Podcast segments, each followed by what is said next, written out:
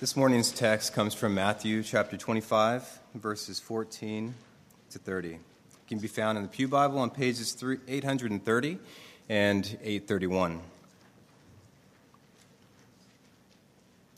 Matthew chapter 25, beginning at verse 14. For it will be like a man going on a journey who called his servants and entrusted to them his property. To one he gave five talents, to another two, to another one, to each according to his ability. Then he went away. He who had received the five talents went at once and traded with them, and he made five talents more. So also he who had the two talents made two talents more. But he who had received the one talent went and dug it in the ground and hid his master's money. Now, after a long time, the master of those servants came and settled those accounts with them. And he who had received the five talents came forward, bringing five talents more, saying, Master, you delivered to me five talents. Here, I have made five talents more. His master said to him, Well done, good and faithful servant. You have been faithful over a little, I will set you over much. Enter into the joy of your master.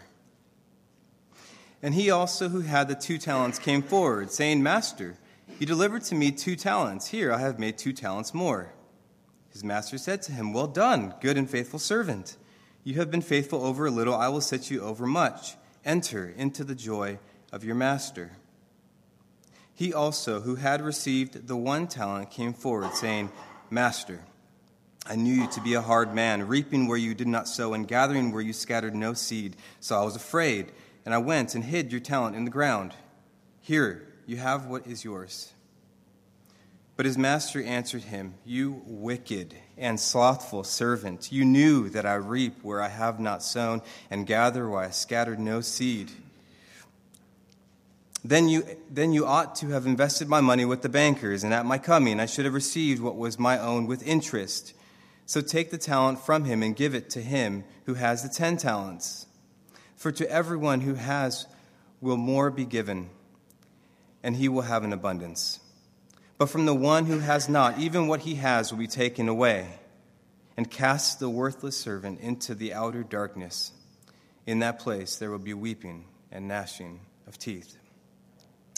The grass withers, the flower fades.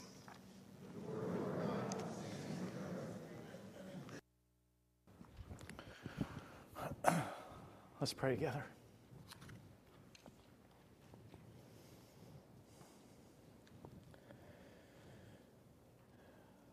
Lord, all three of the servants began with Master. But only, only two of them understood, and only two of them lived like it was true. So I'm asking that you would rescue today so that no heart here would say master ever and not mean it. No heart here would just mouth words or go through the motions of a life in your household, calling you master, but not living as though you were. I'm praying today that you will rescue I'm praying today that you will deliver, that you will so work in the power of your Spirit in these minutes that there would only be found in this room people who will receive your commendation at the last day. I'm praying that 100% of the people in this room, because you have worked in their lives, will hear you say, Enter into the joy of your Master.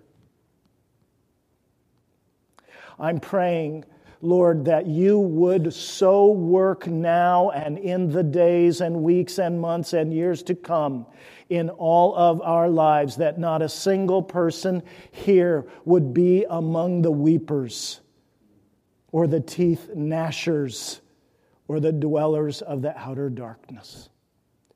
You promise us that your sheep hear your voice and that you know them and that they follow you please, in your great mercy, bring those promises to pass. And we pray in your name. Amen.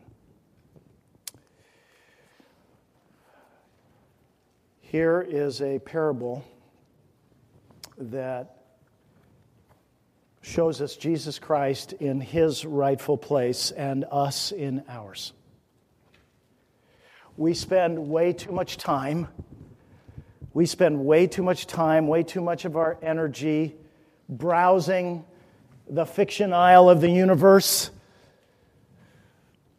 looking at reality, you know, what happens in the fiction aisle of the universe is that reality begins to look upside down. And if you stay there long enough, you learn to live in the wrong direction. And what I mean by that is that it is so easy, and I'm not just talking about people who understand themselves to be non Christians, I'm talking just as, just as forcefully, just as insistently about Christians I happen to be one of those by God's mercy. That living, when you start to look at the world upside down, here's what it looks like it looks like we're the master and God is our servant. Like we're the ones who summon God to us. Maybe we pray the prayer. Maybe we Maybe we just grow up in a Christian family. Maybe we go to church. We think we can summon him with our obedience or with what we call our piety. And we make him our servant. We treat him. We call him to us. And then we entrust to him, we put into his hands the things that we consider our great treasures, like our dreams and our desires. And we expect Him. When we do that, we expect Him to hop to it immediately and to put His omnipotence and His omniscience to good use by bringing our desires and our dreams to their fruition.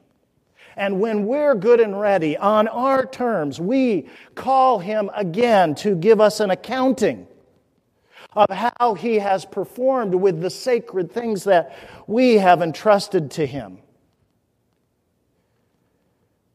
And if he has delivered what we have desired, we commend him. We might even let him have a little access to what we call our joy. But if he doesn't deliver, if he doesn't deliver in accordance with our desires or our preferences, well, then something very different happens, doesn't it? If we're non Christians, we condemn him. If we're Christians, we know that we can't do that openly. So, what we do is instead we cast him, maybe not into the outer darkness, but into the outer edge of periphery in our lives, the outer edge of relevance in our lives. We cool down. He's in the outer coolness, the outer aloofness, and we keep him there because we're not going to let him disappoint us again. So it's a great mercy of Jesus to pull us out of unreality and to bring us into the nonfiction aisle of the universe, which he does through this parable. And he means to retrain our vision so that we don't look and therefore we don't live as though reality were upside down. Because reality, as it actually is, as Jesus is depicting it, is Jesus Christ is the master and we are his servants. Everything that we have is his. And one day, one day, and it will be the same day for all of us.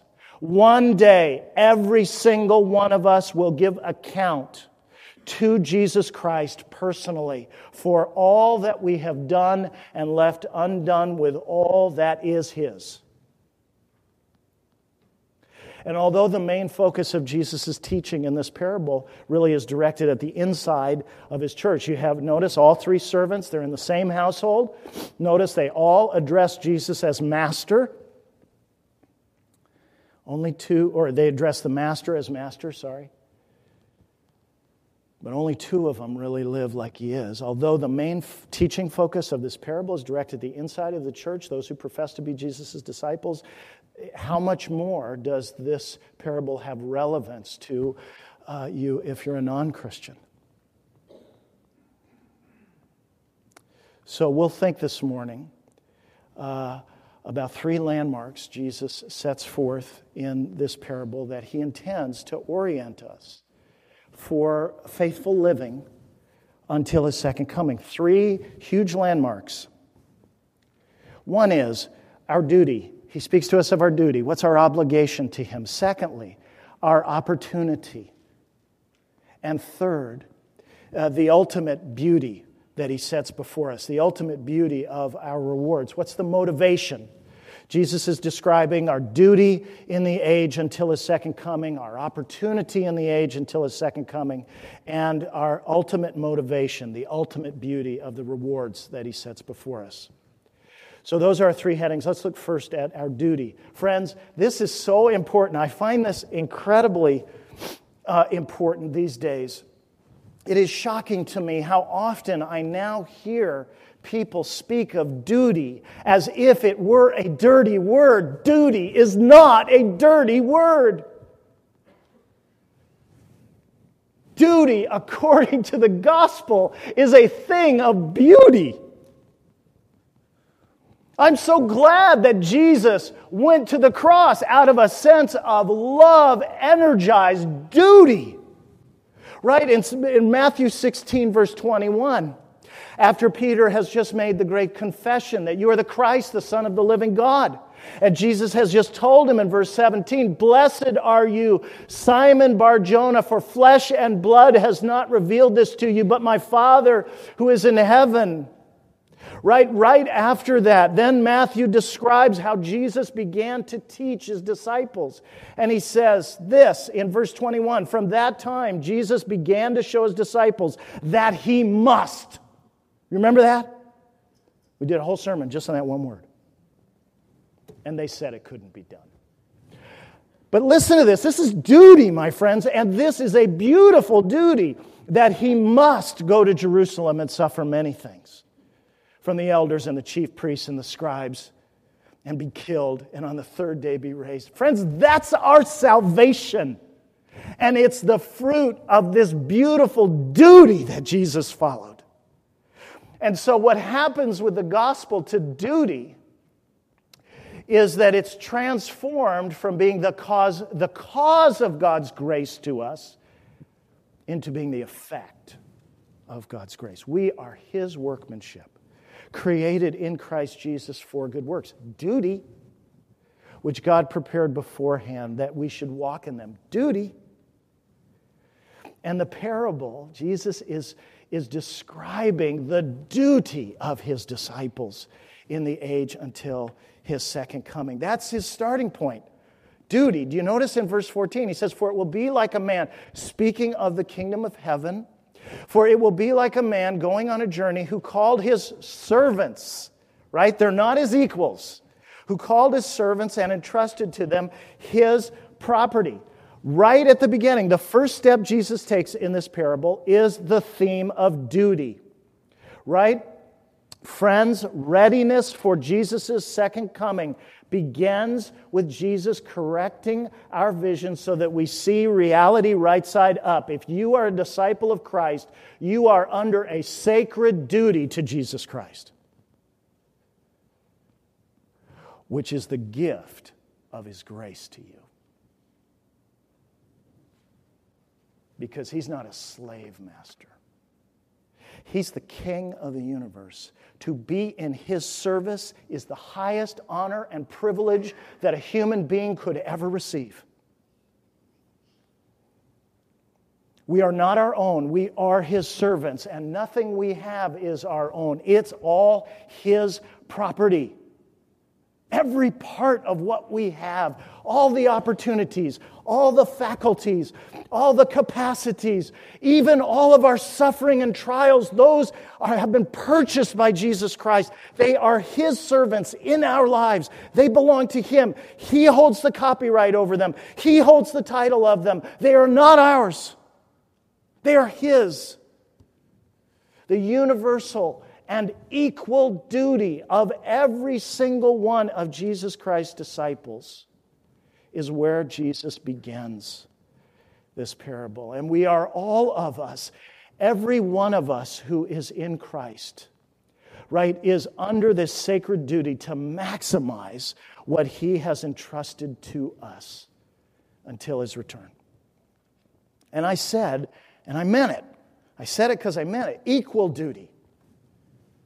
Yes, there are differences in our abilities, just as you see in the parable, right? The master doesn't give the same talents, as it were, the same number of talents to each of the servants. We're going to talk about unequal, our unequal ability and its implications here in a minute. But right now, I just want you to focus on what the servants have in common. See, it's so easy when you read this parable to only focus on the things that separate the servants. Well, this one got five, this one got two, that one got one. These two kind of got it together, this one didn't. Those are important features of the parable, but you cannot let that obscure what they all have in common. Because this bears directly on each of us if we're going to understand our duty. Like them, right? We have the same relationship to the same master. All three of the servants in the parable have the same relationship. They're all servants to the same master. They have the same time they, they each face the prospect of the same accountability, and each of them has been entrusted with massive responsibility. So, sure, it's true that one of the servants gets five talents, and one of them two, and one of them one. But do you know how much a single talent was? It was roughly the equivalent of 20 years' wages. We read this parable and we think of the word talent as like ability. That is one possible, one available implication of this metaphor. But literally, what's being described is that to each of the servants, even the one who only gets one, this master has entrusted massive responsibility. Can you imagine somebody writing you a check for whether you're retired or currently working for 20 years, the equivalent of 20 years of your wages. That's a massive trust. And you know what that means? That means that this master is according each of these servants with great dignity, isn't he? He's not saying, I'm going on a journey, make sure the toilets are clean. He's not even saying, make sure you keep the inside of the house clean. He's saying, I'm giving you each a small fortune. And, and what he intends is that they will leave the house and trade not with each other in a poker game, but with the outside world, representing the master using and investing those talents in the world outside the master's house. Representing the master. Each has been entrusted, like us, with significant work. Friends, we all have the same relationship to the same master. We have all been given the same time. We have all been, if, if you're a Christian, you have been entrusted with such massive treasure that it's really silly. It's like, you know, for us to compare ourselves with each other, which I'll get to in a minute. It's a little bit like, I was trying to think, what's an analogy? Well, it would be like Bill Gates and Warren Buffett, you know, trying to you know, bring, bring each other's checkbooks to lunch. I mean, that's just ridiculous. Sure, there may be differences, but at some point you just say, the differences don't matter. We all have a fortune. We're so preoccupied with those differences. But the master isn't so much. So, what this parable illustrates is that despite the differences in our abilities, we all have the same duty, all of us which is to be faithful in our stewardship to the same master with the same diligence and the same earnestness. Now, what do we do with this very clear uh, fact in the text about the unequal ability of the servants? How are we supposed to understand the relationship between our equal duty and our unequal abilities? So, this is an important thing to think about. It's actually a beautiful thing to think about. And it, it should not be a stumbling block Think about these servants again with me, right? I mean, verse 15 says that the master allocates the property, right, the talents to the servants, to each according to his ability. Now, here's what I want you to see none of them has no ability.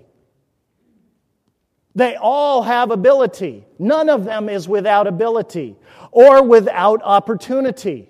In fact, even the third servant apparently had adequate ability in the estimation of his master to be entrusted with a small fortune.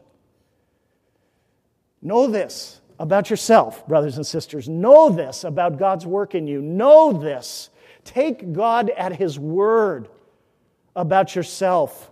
If you are in Christ, you are a new creation. You are not someone without abilities or opportunities or riches. You remember just a few weeks ago, we saw we saw from Ephesians 4 that the ascended, exalted Christ gave gifts to men that on every one of his people he bestows the spoils of his victory. There is not a single Christian who has not been enriched directly and personally, and therefore with responsibility by Jesus Christ. And that is so important. None of us has been entrusted in Jesus' estimation with anything less than a small fortune to steward for Him. And that is both a very encouraging thought and a very challenging thought at the same time, because as the parable makes clear, every single one of us is going to give account.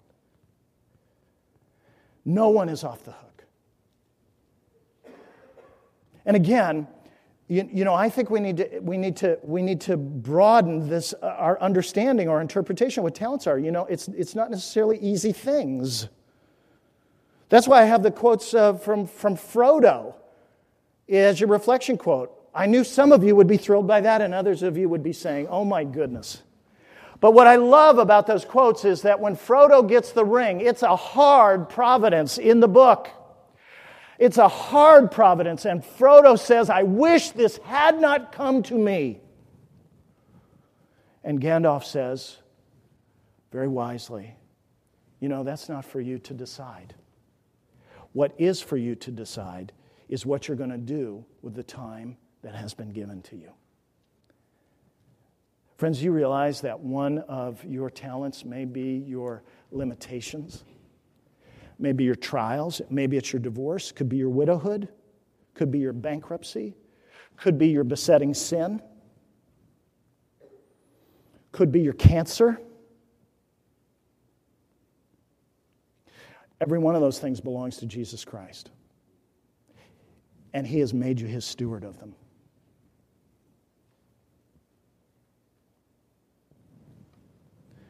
Every one of us is going to give account. But notice what is so beautiful about this the Master doesn't grade on a curve, He evaluates each of the servants individually. Right? When the when the, when the guy with the, when the servant with the two talents comes up with four, he doesn't say, hey, your buddy over here showed up with 10. No, that's not how this master measures fidelity. He measures each servant. This is so encouraging, right? This is so encouraging. He measures each servant, though they have equal duties, equal duties in the sense of owing the master earnestness and fidelity and creativity and a willingness to move into the world and to take some risk, even the risk of making a mistake, though they all have that same duty. And they must work at the, you know, with all the means that God supplies. They must work for their master. In the end, when the master calls them to account, he evaluates each one on his own terms.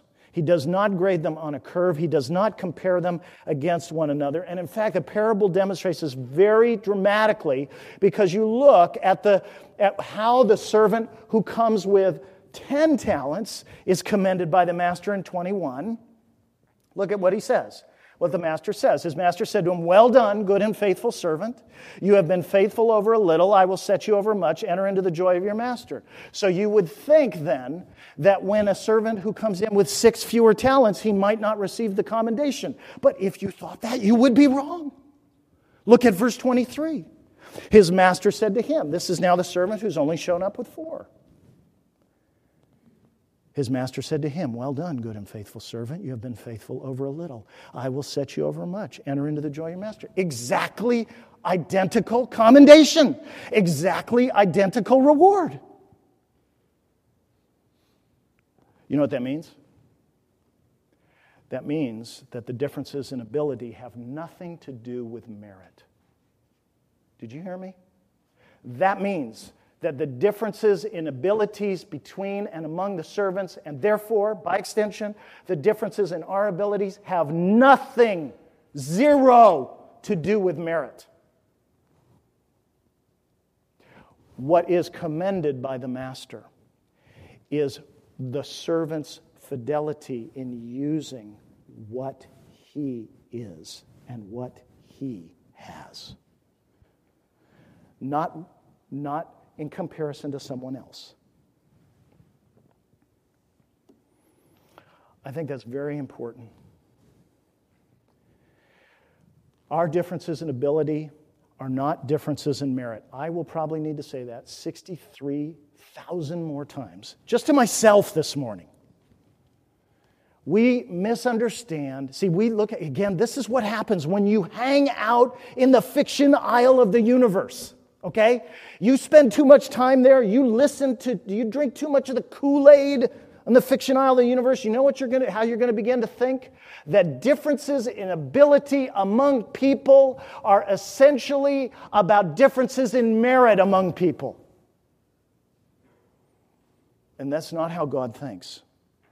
That is not how Jesus thinks. And so what happens is when you start when you start drinking that Kool-Aid, what ends up happening is you begin to view reality as though it were a kind of a caste system. Right? And you think of yourself, and it, it, you think of yourself as in either a higher or lower caste based on your perception and evaluation, and maybe to some extent the confirmation or non confirmation of your abilities relative to other people. And you place yourself in the caste system of reality. And you think of reality then as a meritocracy of men. Well, reality is a caste system at one level, right? And there are two castes God and his creatures. Reality is a meritocracy, God's.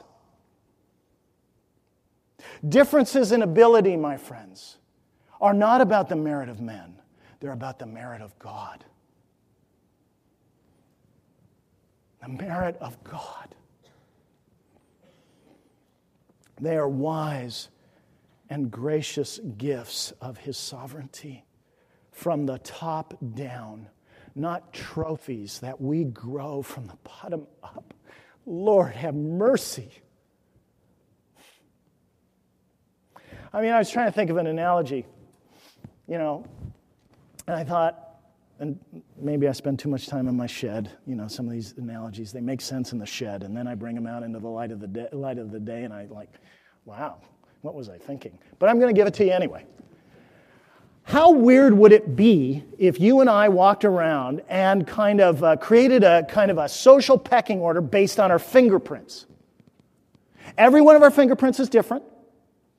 And what if we began to organize ourselves, you know, into a caste system based on some arbitrary feature that we value in some fingerprints that are more prominent in some fingerprints than others? I mean, how kooky would that be? No kookier, right, than developing a caste system based on abilities if you have certain aptitudes or certain abilities or certain opportunities, the only reason you have them is because God gave them to you. It has nothing to do with your merit and everything to do with His. The differences between us are very, very, very small. Do not waste a second of the time or energy that Jesus Christ your master has entrusted to you by, by comparing yourself either favorably or unfavorably to another person. The two servants who are commended for their work are utterly free from either, right? The, the one with five talents is utterly free. There's not a trace of any superiority complex, and the one with two, there's no evidence of an inferiority complex because each of them knows their master is going to evaluate them individually. So stop wasting Jesus' time and energy by comparing yourself to someone. It's not your time anyway. They're not your emotional resources anyway. Start spending his stuff on things that actually matter to him. Repent, is what I'm saying. When you and I spend our emotional energy and our thought lives comparing ourselves to other brothers and sisters, we are stealing. We are poaching on the, from the royal estate of Jesus Christ, which is our lives. We should stop doing that. We should cry that we do that. The only servant whose opportunities and abilities you actually know is, your, is yourself. It's just that simple. Okay, that's our duty. Equal duty, unequal abilities. Now let's go to opportunity. It's the second lesson of Jesus' parable. And what's so fascinating about it, we all have equal opportunity, and yet that equal opportunity that we've been entrusted with meets with unequal responses. And you see that first, I mean, really, the point here is that every single one of Jesus' disciples has been entrusted with an equal opportunity to serve him until his return. Let me explain first from looking at the parable. Consider the servants in the parable, right? We've already thought together about how they each have the same standing, right? The same relationship to their master, the duty that he imposes on them is the same. They receive essentially the same instructions. They have the same time, the time, the same time available to them, and therefore their and their accountability is the same. They're facing exactly the same prospect. They each enjoy because the master has given it to them the same freedom to risk and exercise creativity and imagination in pursuit of fidelity to their master's charge. They have the same opportunity in those key respects. Now, the case for the equality of opportunity is even stronger when you think about us. Because for all the differences in our abilities, these differences in the end are basically superficial. What really defines us in terms of our ability is our essential equality. Let me explain what I mean. Consider this we all have the same master and king. We all have the same Bible. We all have the same cross. We all have the same stewardship imposed upon us. We have the same master and king, the same Bible, the same gospel, the same cross, the same stewardship. None of us gets more or less. Now, this is absolutely staggering. You, I, I, really just plead with you to think about the implications of this, and not just for the next two minutes, but for the rest of your life. None of us receives more or less than the work of Christ. None of us needs or receives more or less of the work of Christ than any of the others of us. None of us gets more or less of the promises of God. None of us gets more or less of the faithfulness of God or access to God through Jesus Christ or the ears of God or the eyes of God or the heart of God or the grace of God or the triumph of God in Jesus Christ or the willingness of God. None of us gets more or less of that than the other. And yet, the reality is that there are unequal responses to these equal opportunities. And Jesus depicts that very dramatically in the parable. I mean, it doesn't it stagger you to think about that unequal response? I mean, I call those things we just walked through. You, if you're a Christian, you are the richest person in the universe outside the Trinity. You have things that even the most glorious archangel cannot say is his. Which is why in 1 Peter 1:12 Peter says all these the salvation that the prophets were prophesying about right? The, these things that, that, that were prophesied in the prophets and then were proclaimed in the, in the ministers of the gospel that have been proclaimed to us, the things that now have landed upon us in the gospel at the ends of the ages, the things that are sitting, the treasure in our laps, the angels long to look into. You and I have these things from the inside, and the angels are on the outside. It's the Trinity and us in there. So, in our unequal responses, we are wasting a lot of treasure. Think about the parable. It's very interesting. What, what, look at the first two servants. Did you notice how most of the space in the parable isn't given to the first two servants? It's given to the third servant. Six verses on the third servant, at least. But, but the, the two servants who are commended, here's what they both have in common they both pleased their master uh, by trading with his property in the world, like I was mentioning earlier. They were willing to use the freedom that, this is, I think, so important. They were willing to use the freedom that he had given them, uh, that the master had given them, by trading with his property in the world, and they risked, they risked. You have to risk, you have to be creative. You, you can't just wait, sit and wait around to do what you're told. The master's already left plenty of instructions.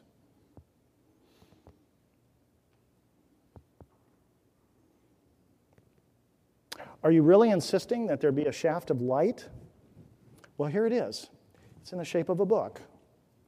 This is a shaft of light. Wherever you go, the shaft of God's light is right there. You want God to guide you? Here you go. Here you go. Now, is every response to his instructions here going to be identical? Absolutely not. God doesn't make robots. He doesn't flatten out the distinctions between people. God loves diversity.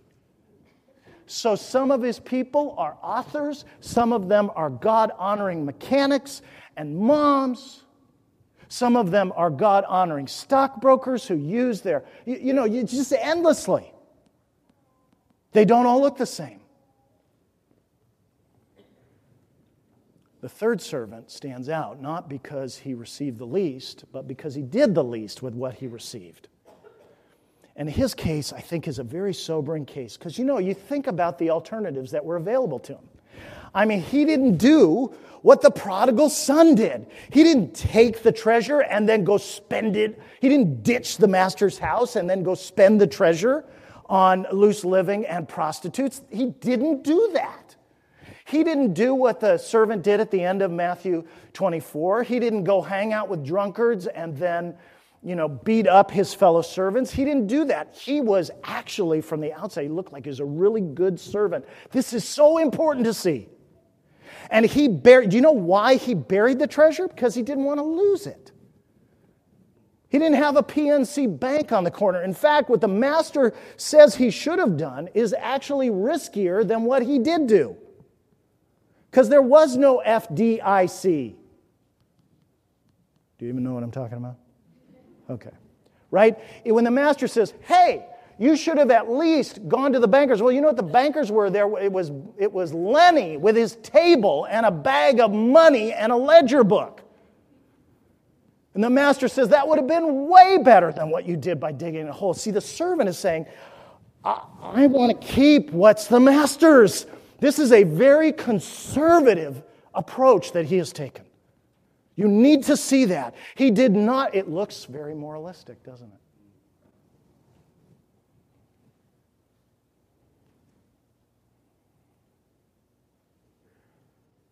He buries it for safekeeping. I think that needs to sink in.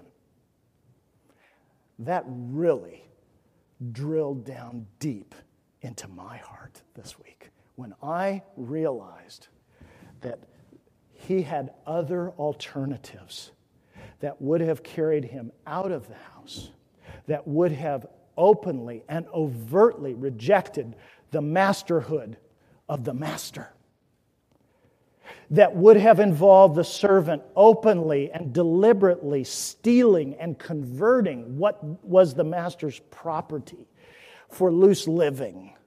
Or maybe he would want to buy a condo in Boca, whatever it is. And he didn't do that, but instead, he was conservative. What his strategy was, was holding the status quo would be good enough. And the end result is that both the master's capital and the servant himself were unchanged. Look at what he says when he appears before the master. This is so interesting. It's such a contrast. The first two servants, if you look at verse 20 and again, verse 22, when the first two servants come, they say exactly the same thing. Notice how they begin Master, you delivered to me, right? So you just see that they understand the relationship, right? You're the master, I'm the servant. You gave your stuff to me. I was obligated to invest it according to your will. Both of the first two servants say that. Now look at how the third servant begins in verse 24. Master, okay, same word at the beginning, but now notice what he does. He inserts his own evaluation. I knew you to be a hard man.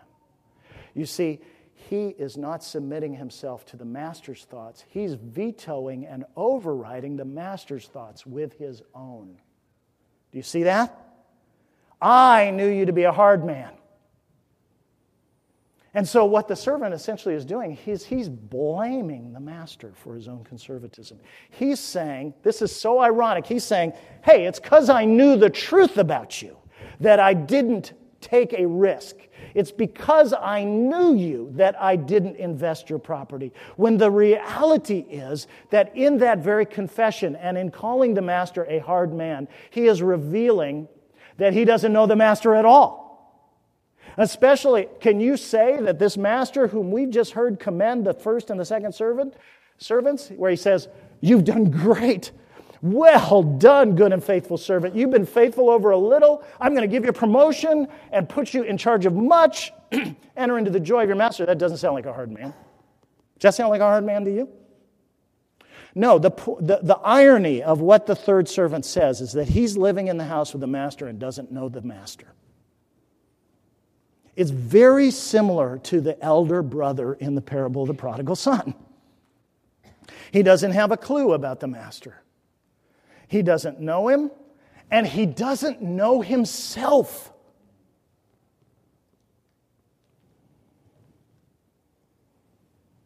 Oh, that's so important. You notice what he says to the master in verse 25? Here, here you have what is yours. But that reveals, and, and what is yours is, um, and what he's handing to the master is just the same stuff that the master gave to him. So that means that the master's capital has not been increased. And it also means that the servant has not been changed. Now, I think this is very important about what the master's design is when we think about what the implications of this parable are for our lives. Right? When the servant says to him and presents the one talent back to the master, Here you have what is yours, um, no, the master doesn't have what is his. Because the master's rightful claims are over both the property and the servant, and those claims are greater than the servant is willing to acknowledge, uh, over both the property and the servant. Right? The, the, the, the master, as you can tell from how the first two servants responded, the master has visions of growth. He has intentions of growth for both his property and his servants. We get the, we get the growth in capital. We get that. But do you notice also in the way the master commends the first two servants? He doesn't just say, Great job. He says, He doesn't just say, Great job. Well done, good and faithful servant. Enter into the joy of your master. There's something that he says in between to both those servants in verses 21 and 23. He says, You have been faithful over a little, I will put you over much. Now, do you see what that means? That means that the master's plan from the beginning has been to grow not only his capital, but the servants to whom he entrusted that opportunity. How could you not be grown by investing what belongs to the master? Right? The master's plan all along was to entrust more responsibility to them. And his plant. he obviously had more property, right? He had more property because he's got much that they haven't already received. So the master's thinking at the beginning, I want to grow my servants. I want to grow my capital. So I'm going to give them this portion of my fortune so that through the, pro- through the process of investing and doing all the things that they will have to do in order to follow my will, not only will my capital be grown, but so will my servants be grown, and then they will be grown into and enlarged for the greater visions of growth and enlargement that I have for them.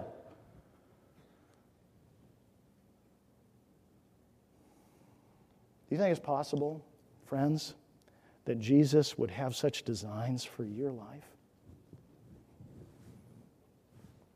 So you say, I don't know why I have this trial or these limitations. I don't know why I've been given this opportunity or these abilities. What if He intends that you steward those opportunities and those abilities in such a way that not only that, that both what is Jesus's grow and, and, and you grow? See, if you, if you and I, see, the implications of this are very dramatic for us because it means that until Jesus' second coming, this, this will induce, I mean, to think about this, simultaneously induces terror and exhilarates.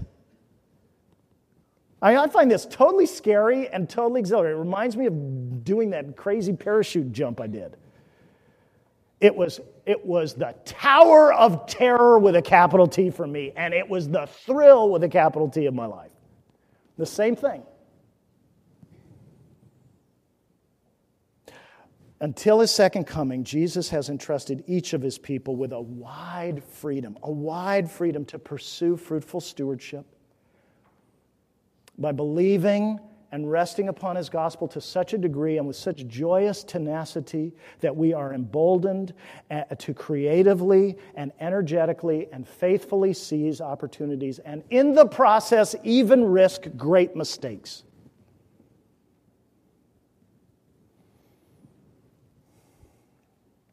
The chilling example of the third servant is that he is unwilling to risk and unwilling to make a mistake. In fact, the only mistake that this parable condemns is the unwillingness to potentially make a mistake. Because when you trade stuff, you may, you may lose sometimes. Friends, I wonder if you believe that the gospel gives you the freedom to make mistakes by faith. I hope you do. Every mistake is not a sin. Oh, that is such an important distinction.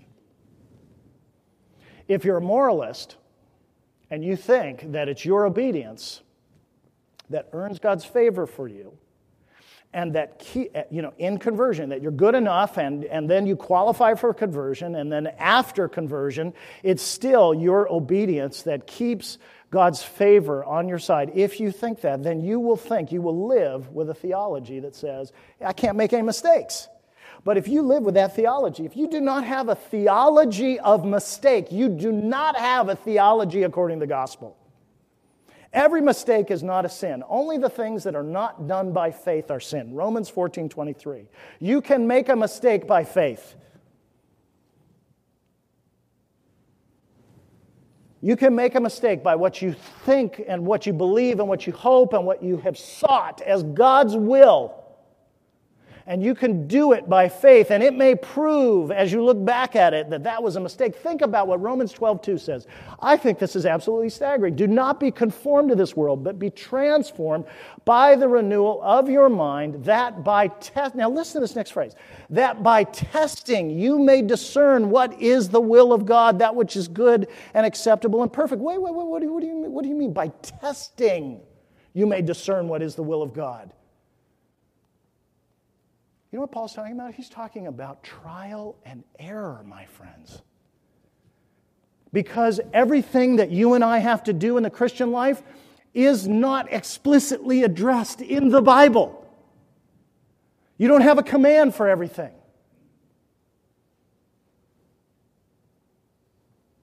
Oh, that's important.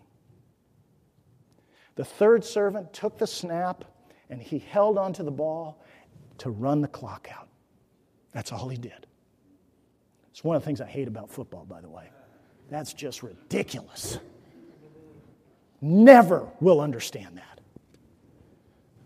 It's totally different from a pitcher taking a walk around the mound for 10 hours. Totally different. The third servant takes the snap, he runs the clock out. That's his strategy. What about you? What are you doing with the time, the energy, the abilities, even the trials that the Lord has entrusted you? You know, when I got to this point in the sermon, I kept thinking about this picture kept coming in my mind. I thought, you know, because this, this, the amount of freedom that the master gives to the servants here and that Jesus is entrusting to us is so big. I just thought, but it's beautiful, right? And, it, and I had this picture of being, being in a studio with this massive canvas on the wall, you know, like a Jackson Pollock size canvas. And then there's this can of brushes and all these paints. And with the music of the gospel playing, Jesus essentially giving, uh, uh, giving me the charge okay, here's this blank canvas called Whatever Time I've Entrusted to You. And now, what I'm charging you to do with the music of my gospel you hearing it, thinking about it, savoring it for the rest of the life that I give you on this side of glory. Your job is to use the freedom and the opportunity and the time and the abilities in your eyes and your heart and all those things, and even the interruptions with friends and other things that go on. Your job is to depict, not just to believe truth about me, but to depict on that canvas the truth about me. You know what? All the way that you and I would do that, it wouldn't be all the same, would it? It's not supposed to be. None of us can exhaust the beauty of the truth of Jesus. But that's the freedom. Well, you know, if you stood in front of a canvas like that with that charge, would you be frozen? And, and if Jesus was your master and you were hearing the music of the gospel, friend, would you be frozen or would you be freed? This is supposed to free us paint, to transcribe the truth about Jesus. Yes, and even to make mistakes by faith in doing so. That's the opportunity we've been given. Jesus means to unleash our renovated, his glory through our renovated and redeemed intellects and abilities and imaginations and the opportunities that he entrusts to us. To unleash that true story about him into the world. Okay, what's going to motivate you to do that as we close? What's going to drive you to do that? What's going to, what's going to be the ballast for you? Why should you do that? I mean, I know that when you hear duty so far, the two first two pieces of the sermon are duty. Oh boy, thanks a lot, Mike. And then opportunity, okay? And so if you're even just sort of like me, you're thinking, man, I have just wasted so much stuff. And this is hard and, you know, it's scary. What is it that actually is going to motivate you? I mean, the sermon didn't end with duty, it didn't end with opportunity. It's, not, it, it's going to end on beauty because that's the way Jesus' parable ends the beauty of our ultimate rewards. How are you supposed to read this parable? Well, I'll tell you, the right way to read this parable requires you to recognize the difference between your story and the stories of the servants. I mean, the first two servants, that's a great, those are great stories.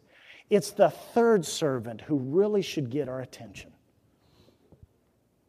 Right? But and it ends very badly. He's, he's, he's deprived, dispossessed of, of all that had been entrusted to him because what the master essentially said is, I'll give you what you want. You didn't want me?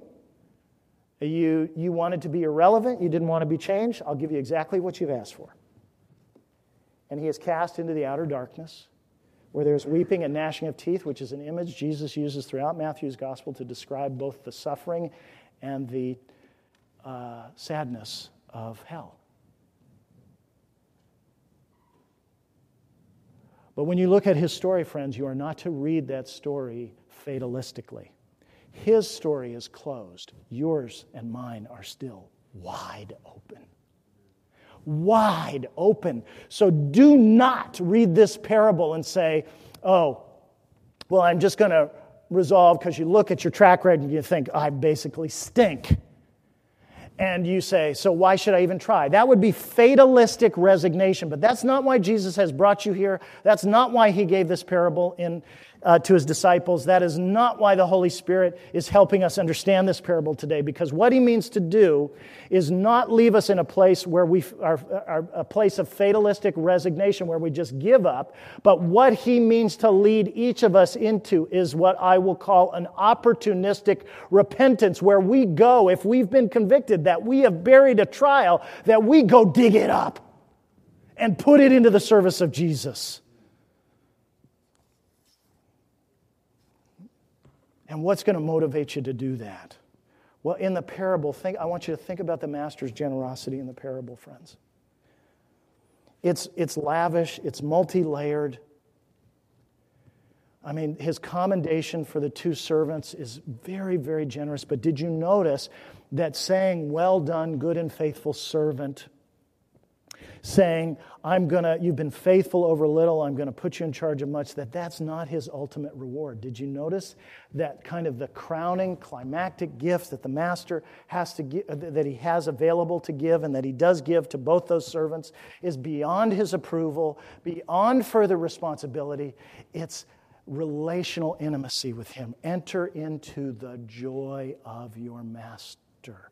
See, not just joy, but the great, what the master gives, the greatest gift the master gives his servants is himself.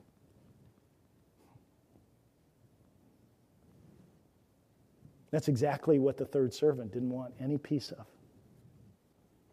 So that's what he ended up with.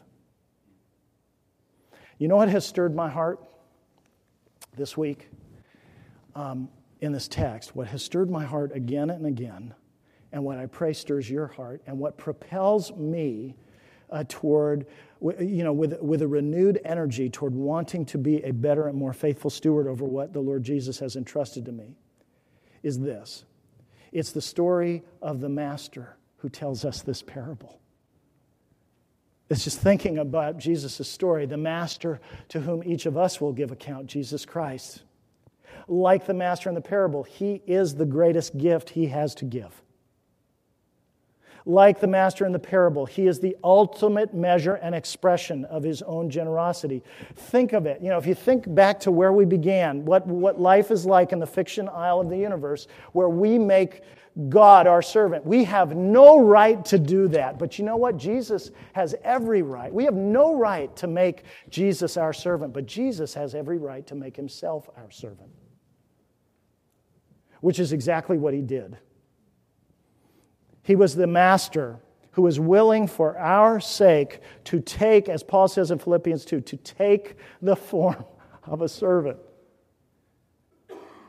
See, unless, unless you see your duty and your opportunity embedded in the master's story, in this larger story, you'll have no power, no willingness. You will not, you will not endure. You'll just give up.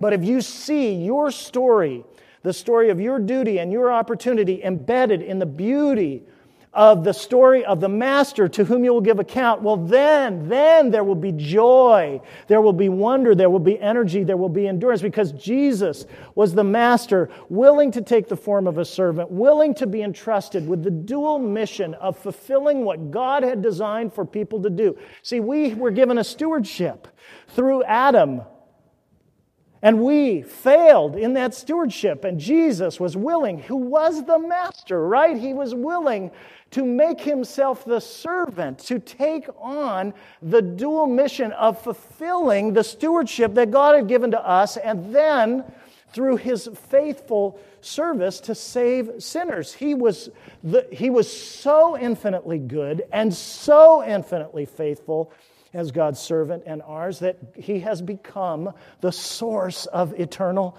salvation to all who obey him.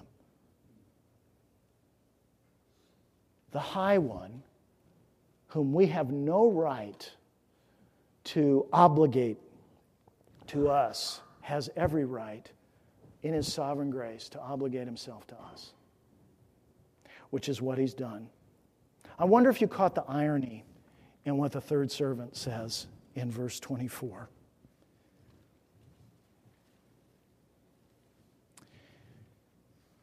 And how he describes the master.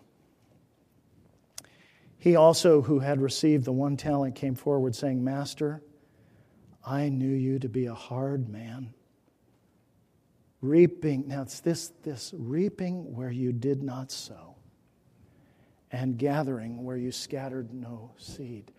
Friends, do you realize that that perfectly describes Jesus? It perfectly describes Jesus because he is the master who came, who was willing to come to reap what he did not sow.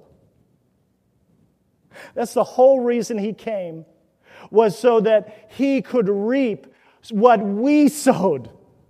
Right? That was what his mission was to come. Calvary, Good Friday, that was the harvest day, my friends. He reaped what you and I had sown through our sin and disobedience to God. It was His mission from the beginning to come and to reap what He had not sown and to gather up the harvest that He had not planted. And He was willing to do it. He was willing to come and reap what we had sown and to harvest what we had scattered so that we could reap what he had sown and harvest what he had scattered. Friends, that's the story of the Master who has entrusted treasure to us and to whom we will give account. Our lives, our stewardship are to be propelled by gratitude and wonder. You know what Jesus says to us? He says to a sinner, because I have taken what is yours here. You may now have all that is mine and all that I am. Friends, Jesus willingly came knowing that what he was going to reap was the judgment of God, which is what you and I had sown in our sins. That was the harvest that each of us deserves.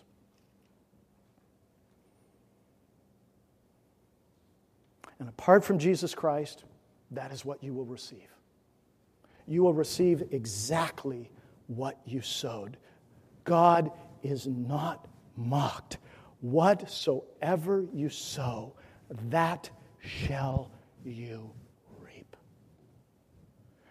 And what Jesus' mission was about is whatever those who repent of their sins and trust in Him sowed, that is what He was willing to reap in your place.